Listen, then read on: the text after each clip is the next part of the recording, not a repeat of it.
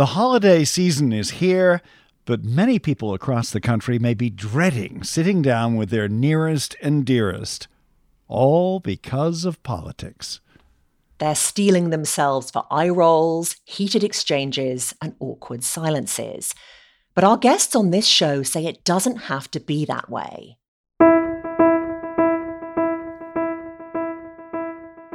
This is Let's Find Common Ground. I'm Ashley Milne-Tyte. And I'm Richard Davies. First, we meet a father and daughter with different political views and talk to them about how they talk to each other.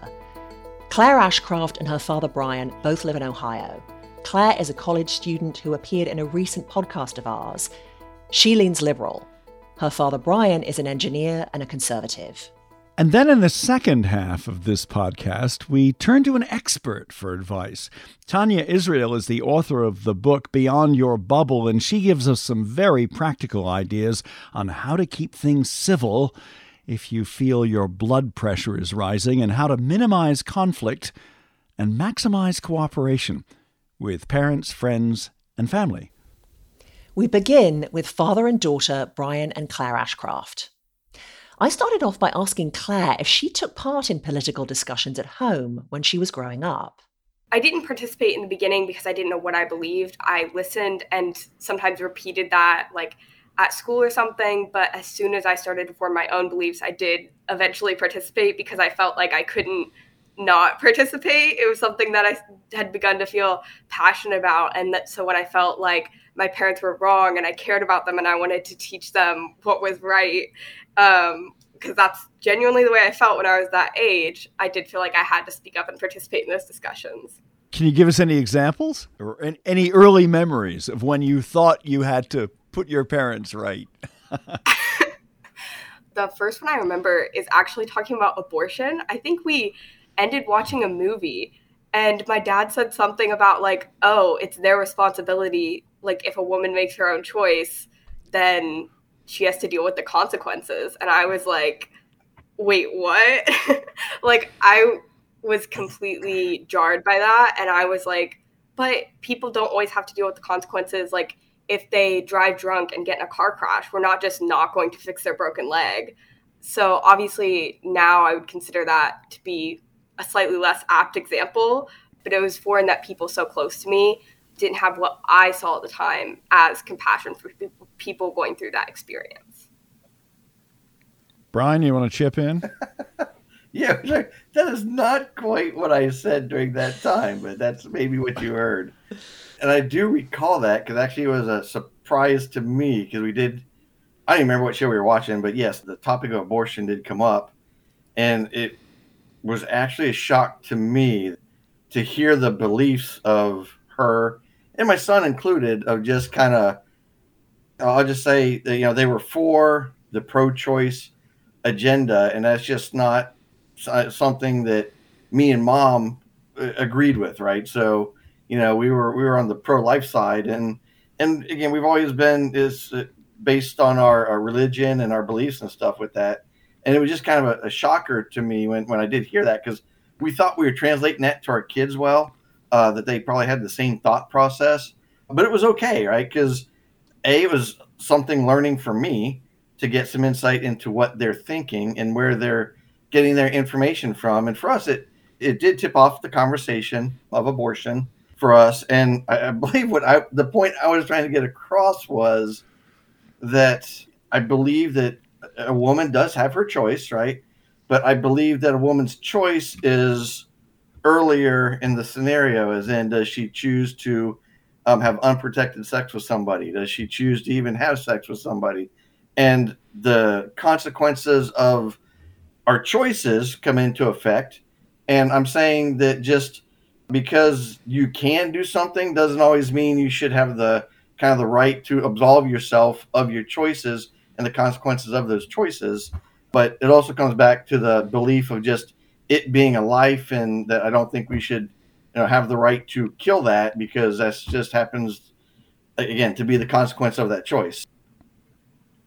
So, just to be clear, Brian and Claire, your political views were and are different, right? If you could just give us a sense of that. Ooh. I will base myself more of a realist type, and I'm sure people will mark that as being conservative leaning. I know Claire is more liberal than definitely what I would be, but I have other friends who are also very liberal minded that I have discussions with too. But a lot of the things we talk about, nobody denies what you want the end game to be. Right? We agree with that. Like, could we have you know free education? Everybody would love that. I would love that. But I think where we disagree is on the roadmap of how we get from A to Z. And with my thinking, uh, of course, I'll say I'm more a technical person, being the the engineer type person that I am. Um, I tend to get the rational part down. Right? How am I going to get from A to Z? I we just don't magically get to the end game and say this is all good for education for everybody. Yippee! There, there's a lot of work that needs to be done to get from A to Z, um, and we disagree on you know how money should be spent. What does it mean? You know, how do you build the roadmap for that? I mean, that's just one example, I think, of something that, that we've talked about in the house and how we want to get there. The end game, it would be great if we could afford to do that. But just that roadmap and the reality in between of getting there is where we tend to differ. Claire, what about you? Your dad's describing him and your mom as more conservative, and you grew up with them. So, how did your views evolve? Yeah, I think everyone at some point when they're really young just parrots what they hear in the house. And pretty much immediately, um, when I started doing that, I got like a, a, little bit of a visceral reaction at school. No one was ever rude to me, but like friends would just be like, wait, hold on a minute, and then would kind of tell me their perspectives. And it gave me an opportunity to start to see what do I believe and how do I come to those beliefs, not just taking what any adult says as truth or what any of my friends say as truth, but being able to hold all the new perspectives that I'm getting in conjunction with one another and make a conclusion. So I think at a certain point, I um, ended up veering kind of far to the left because of not just the information I was getting, but when you agree with people on certain issues, you start to trust them, like public figures. Like, I agree with you on X, so your opinion on Y and Z is also pretty likely informed. And I think I started adopting some beliefs before I fully flushed out what they were and understood them. So now I'm a little bit closer to the center. And I think my dad and I still disagree a lot on social issues, just like we did in the past. But there's there's a little bit more overlap than there was. Right now, both of you are sounding incredibly reasonable. Were there moments, were there times when your conversations got heated, or one or other of you sort of stamped off and went, "Oh, that's ridiculous," or that you you raised your voice? Okay, so for me, the tipping point that I really was like, I don't know if I can do this anymore was um, the summer of 2020 with all of the Black Lives Matter protests going on. And I actually didn't want to really talk about it because I was like, I'm going to get emotional and frustrated and I'm just like not ready to talk about this right now. But then actually my mom was like, "Oh, I know you have an opinion on this. Like you have an opinion about everything." she was like, "Why are you being so quiet?" So um, I did like get into the conversation that we were having about it, and I remember my dad saying some things that I really disagreed with, and I remember I was very careful. I didn't call him a racist, but I said some of the things you're saying sound like they could be interpreted as racist. Like I just came out of that conversation not understanding, not feeling heard or understood, but also not really wanting to understand where he was coming from, I think. And so I just was incredibly frustrated and I was like, how can I go to dinner after this in an hour? And act like everything's fine when I'm really distraught over how that conversation went and what I perceived his views to be. And I was like, how do I reconcile this amazing person that I know with these views that they have and what they're saying that I think are really cruel? So that for me was was a really big turning point where I was like, something has to change. Brian, what do you remember about that? I really don't remember us having that conversation or what I said during it. I mean, it, obviously, if I said something that, that would have uh, offended you, apologies, because I honestly don't remember what it was. So it was obviously something that didn't impact me. Brian says he always tries to be mindful about the impact his words have on other people, but obviously this time what he said was more inflammatory than he intended. And you can always feel free to call me on that at any time if I if I do that, right? I got no problem shutting my mouth if I have to. But one thing we've done with both our kids, and especially Claire, yes, you've always been very opinionated on everything, um, which is a wonderful thing, right? We tried to raise our kids to think for themselves, not parrot what we talk, because we're teaching them to grow up and be adults in the world. We don't want them to be scammed, bamboozled, hoodwinked, whatever, into something that they don't really believe in. But if they don't know why they believe in something, right, it's easy for them to get taken advantage of. So Claire's one of them who's always researched her beliefs and and she has a stance for you know why she believes something and, and i love to hear that right because to me that's my child evolving right in front of my eyes into an adult and i, I truly enjoy the conversation so hmm. whatever it was again i'm sorry for whatever i said there claire no, it's okay because it it brought me to where I am now. Like at the time, it felt really tumultuous, but now I'm in the career of bridge building, which I might not have been had that conversation not happened, honestly. Yeah, speaking of bridge building, Claire, you're now part of Bridge USA, the student movement that aims to bring people of different points of view together. We should point that out. Yeah. I was just going to add, I do remember at the end of a lot of hard conversation we had, you saying, Well, I'm glad at least you can think for yourself. And at the time, it didn't feel like much of all was right in the heat of the moment. But after I could go back to those words and be like, okay, you respect that we're having our own beliefs. And that's something that's really important. Claire, I'm still thinking about something you said when we first met you in a previous podcast we did with you, in which you said that for your dad's generation, you thought that political debates were a fun intellectual exercise, but you said, in my generation, it's more attached to morality. That really struck me. Yeah, for me, growing up, the beliefs that were instilled in me through social media and through my peer group was that how you feel about immigration and abortion and gun safety, these are all issues that tell about how you treat other human beings. And so when you're growing up in a generation that is Gen Z is predominantly more on the left and more liberal, it's very easy to slip into people who don't agree with me are bad people. They don't treat other people equally. And I think when you reduce it and oversimplify it that much, you're losing a lot of nuance and a lot of interest in meeting other people with different ideas and experiences that led them to where they are. I did listen to that podcast too, and I did hear you say that too. And that was actually kind of a surprise to me because, like I said, I don't equate our political conversations to it being moral. And yes, I'll say it's more of an intellectual exercise. Uh, I'll say for people of my generation, you know, older people, than it is being attached to our feelings. I don't know if that's our generation or just my way of thinking about it. Just because, again, my my personal belief is going to be if you have to make a set of laws, rules, regulations for the common good of the you know 300 some million people that are in the United States, creating those based on feelings makes it very subjective um, to whose feelings are you, you're rating that against, you know?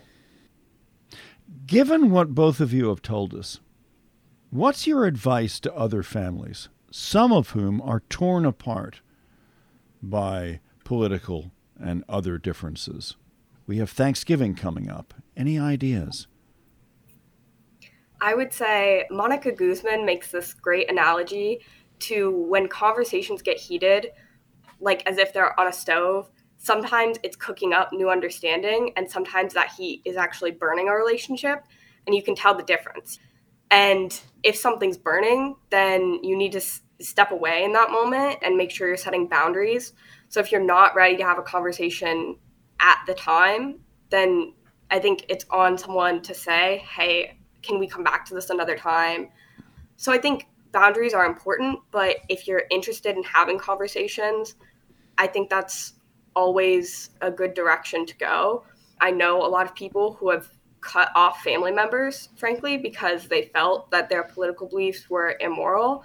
And I think there's a little bit of a narrative that you have chosen family, you have a community, and I'll say that may work for some people, but I don't think community can replace family in the way that some people say that it can. I wouldn't burn a bridge to your family because you think you can just choose the people you want to surround yourself with and that it will be equal. Uh, just for our listeners, Monica Guzman is the author of the book. I never thought of it that way. She's one of the leading voices in the in the bridging space. She works with uh, Braver Angels uh, in trying to bring people of different political viewpoints together. Also, a former guest on this podcast. exactly. Brian, what do you think? If if you care about your family, first off, if you know what the trigger points are, and political conversation can be a very big one, don't bring it up number one, if you can't separate the animosity out of it. But the other thing is, is why not listen?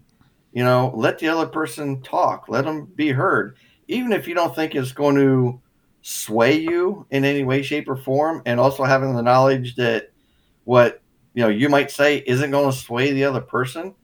You can still have a rational discourse about it, and at least talk about what they're hearing because it may not be something that you're hearing if you're isolated to just one news source, one information stream. And in order to be able to get the whole picture, you got to listen to both sides. You know, you got to hear the arguments, the discussion of what both sides are going to bring to it. Because the vast majority of the time, right, it's going to be skewed to what their political beliefs are and what your political beliefs are. And then the actual reality is going to be somewhere down the middle. And you got to be able to see that that middle ground. You got to see the reality of it. It's just, especially if it's your children. Why, why are you going to do that to your children? I mean, just man, you want to love your children. You want them to be part of, of your life, and you want to be part of their life. And you know, the only thing that I have to hope for that is my, you know, both my children getting older is that me and mom can still be a part of their lives as they get older and have families of their own. We still want to be there for that. You know, the, the worst thing that we can have is to not be able to see and spend any time with our own kids. So I'm just like, why did you let that wedge happen? As the parent, I'm hopefully I'm I'm not going to let that happen. Are you looking forward to a good family Thanksgiving? Oh, I am. I love our family Thanksgiving. Oh, yeah. Eat too much and watch some football and have some good conversations. I'm for sure looking for a good family Thanksgiving. I love the food and the the dog show. That's my favorite. Will there be any conversations that are off limits for you guys? I don't think so. I mean, it's again, it's pretty open conversations we can have in the house. So I'm not thinking of anything that would be off limits. Claire? I think it's up to each person what their limits are, but I think we've worked through a lot of hard issues. So at this point, I feel like I'm comfortable, like anything's on the table. You've been listening to Brian and Claire Ashcraft on Let's Find Common Ground. I'm Ashley. I'm Richard. Claire and Brian certainly seem like they're in pretty good shape for a relaxing Thanksgiving, but if you're worried about getting into it with a friend or relative at the dinner table, Common Ground Committee has a gift for you. If you go to our homepage, you'll find a link to our essential guide to civil political conversations how to bring down the temperature, set aside personal biases, and seek agreement, among other things. You'll find that link at commongroundcommittee.org. Now, as promised, Tania Israel is back on our podcast. We first spoke with her a couple of years ago. She's a psychologist and the author of the book Beyond Your Bubble How to Connect Across the Political Divide Skills and Strategies for Conversations That Work. Kind of sums it up, doesn't it? Ashley asked Tania the first question. So, Tania, we're going into the holidays. A lot of people are going to be nervous and possibly steeling themselves for some testy exchanges. Any words of advice? The holidays are such a challenging time in this context of political conflict. And so I know people have some anxiety going into this time period. And uh, so the first thing that I would say is to be aware of that coming up and to try to figure out if there are ways to adjust that before you go in to the situation itself. So the first thing is that often our ideas about people who disagree with us politically are misconstrued. We have these cognitive biases that cause us to see people on the other side of politics as being more extreme than they actually are, being uninformed or misinformed, being morally bankrupt. There are all these things that that that we believe about other people based in part on what we see in the media and social media, but partially in our own minds. And so, if we can know that going in and have a more open mind to the people who are going to be dealing with, then that's a really good place to start. You mentioned the role played by both the news media and social media. So much of what we read and hear is divisive and often stokes the flames of our political division. It also reinforces the idea that those you disagree with are not good people. Yeah.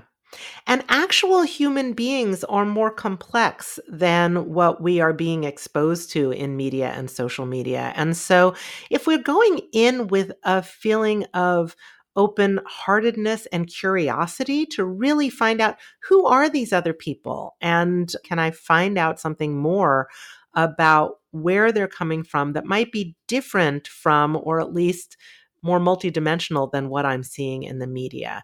And one of the better ways to do that is to try to have some one on one conversations with people because in a group context, we just don't do as well connecting and and really being focused on that relationship and understanding because sometimes it gets uh, to be a little bit too performative yeah, that's a really good point because shouting across the table, you know, that's what often ends up happening, I think. Mm-hmm. This idea of taking somebody aside, as it were, if you're willing to do the work to really uh, shut up and listen. I think we used that phrase in our last podcast with you that that you, the person with the con- the preconceptions, has to zip it and actually listen to the other person talking about where they're coming from.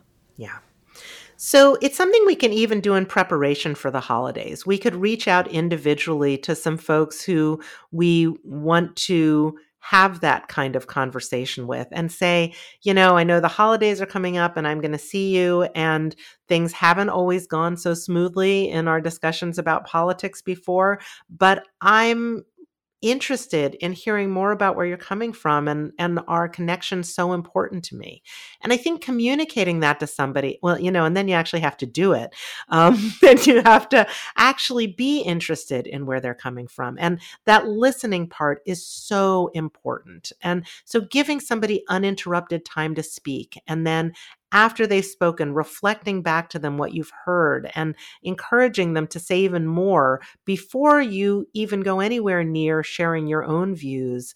That's going to be the best way to really create a stronger and warmer connection. Tania, you're speaking to the good side of me, which is saying to myself, be reasonable, be kind, um, listen, uh, don't put your views forward too fiercely. But there's another side of me, and I'm thinking of one person I love dearly in particular, that just wants to put them right. Um, they they have this this crazy view of the way the world is, and and I I can't wait to to be with them at Thanksgiving and say, you know what you were saying the last time about this, uh, it's you're wrong. I am the angel on your shoulder. so, the thing that I always come back to is what are your goals? What is it that you're trying to get out of this conversation? And reliably, there are four things that people tell me their goals are for dialogue across political disagreement. One thing they say is there's somebody in my life who I want to maintain a good connection with, and we're having trouble doing that because of politics. Some people say I want to persuade or convince somebody to see things the way I do.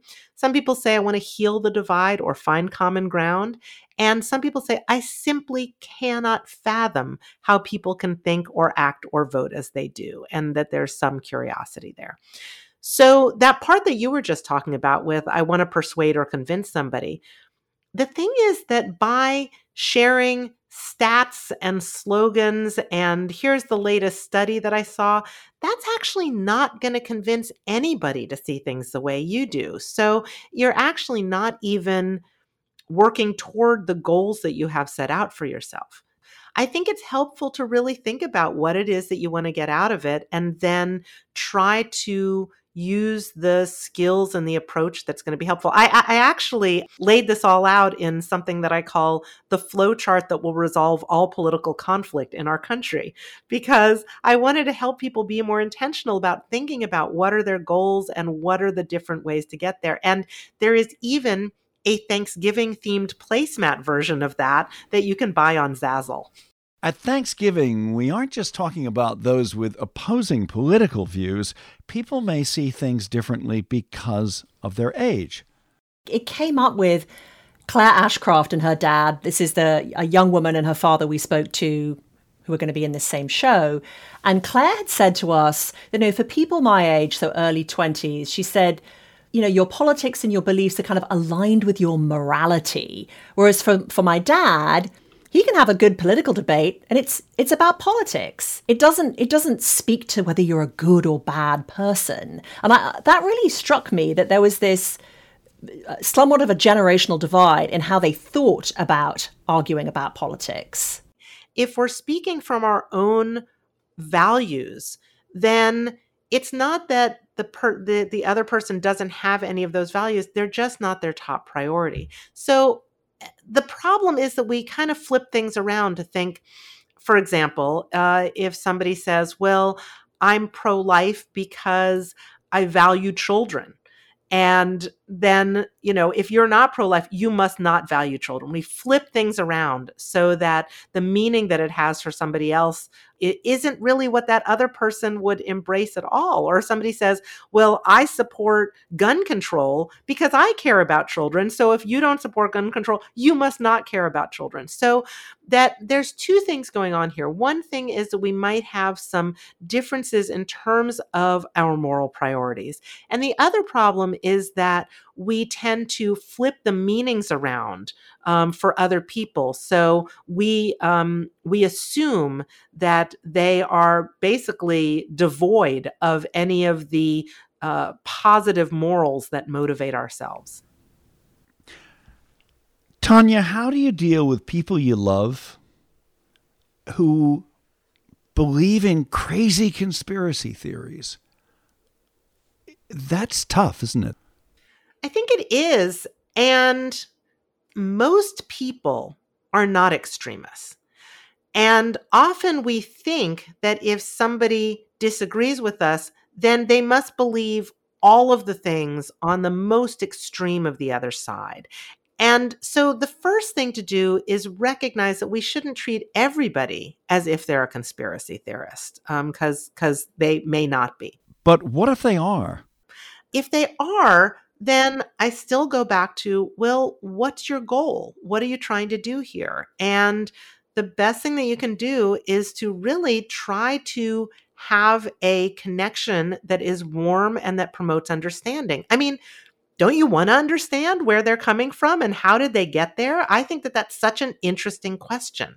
If we don't do that, especially, and we just try to lay out there all of the reasons that the way they're seeing things is wrong, we're just not going to have any impact.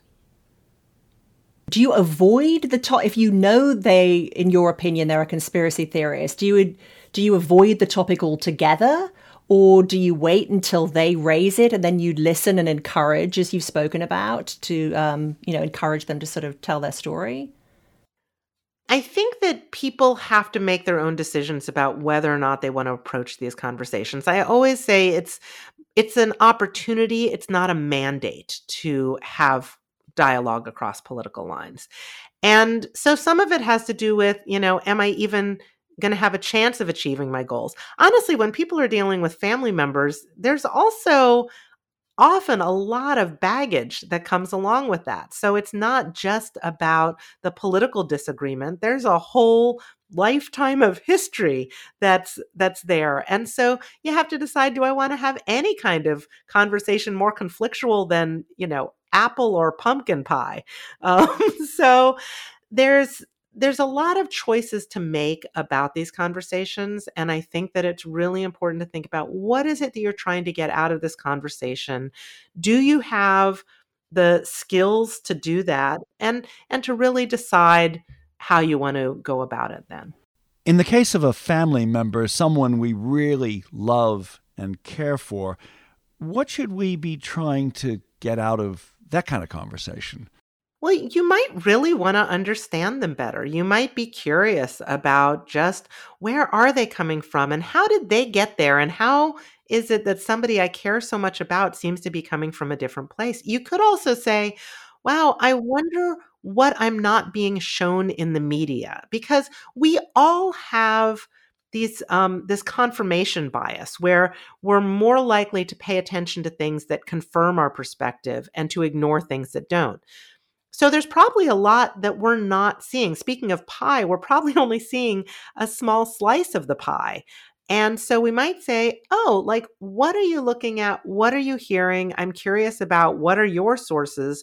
And rather than just jumping into challenging them, be interested in, oh, okay, well, I'm curious to know more about that. And tell me about how is that making sense to you? Because it, it doesn't quite sit with me, but it seems to really be a good fit for you. And sometimes, you know, really why it fits for somebody has to do with particular things that they care about or particular perspectives that they already had before they saw that. So it's not even something that that you're going to change their minds about. Do you have a story or an anecdote from your research or maybe from a friend about how the strategies you suggest worked out? Because I'd, I'd love to hear an example. Sure. Well, it's not a holiday dinner, but it is a family situation that a friend of mine, she had a family member who was dying and needed help and this was during the pandemic it, eh, you know it wasn't from covid but but uh, she wanted to go and help to take care of him but they had very different political views and she was really you know concerned about kind of going and being with him and was was she going to be able to tolerate that? And she really was able to be with him during you know his end of life and take care of him and see the news on that you know he wanted to have the news on that was that just was completely abhorrent to her, but she cared about him and was able to really focus on that. And also his friends who would come around, they also, you know, had very different political views than her own, but they were working together in support of of him. Why do you feel so passionately about this stuff? Back in the 1990s, I started a group to bring together pro choice and pro life people to have dialogue with each other. And I had been working in uh, in a clinic that did abortions and there were protesters and it was very conflictual and i was so angry because i felt like they weren't helping the women who i was trying to help and i was really um, in this angry state for years and i got tired of it and so is there something else i can try? So i had heard about this group in st louis that was doing these dialogues that they were calling common ground. So I started a group like that uh, where I was living at the time. And I reached out to the person who headed up the pro life pregnancy center, and, and we did it in collaboration um, and brought in the people on our sides and people who really wanted to try a different approach, who were tired of what we had been doing. And it was an absolutely transformational experience for me. It didn't change anything about how I felt about reproductive rights, but it changed so much about how I felt about people who disagreed with me on it. I could really see them in greater complexity. It humanized them for me.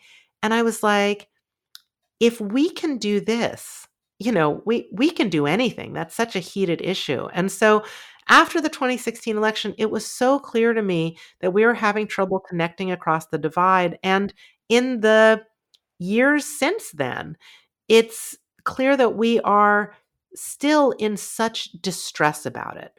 And that distress is not only hurting our connections with other people, it's hurting our health, and frankly, it's hurting our democracy.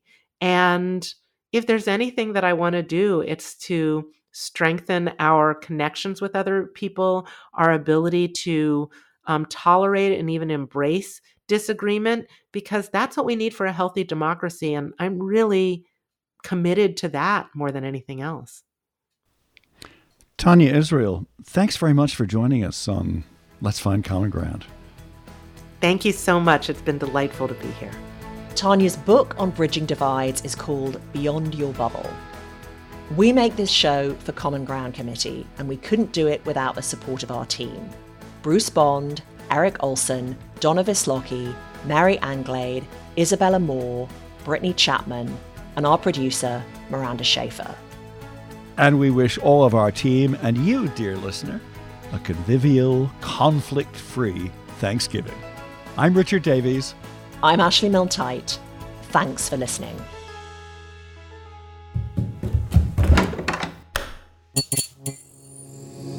This podcast is part of the Democracy Group.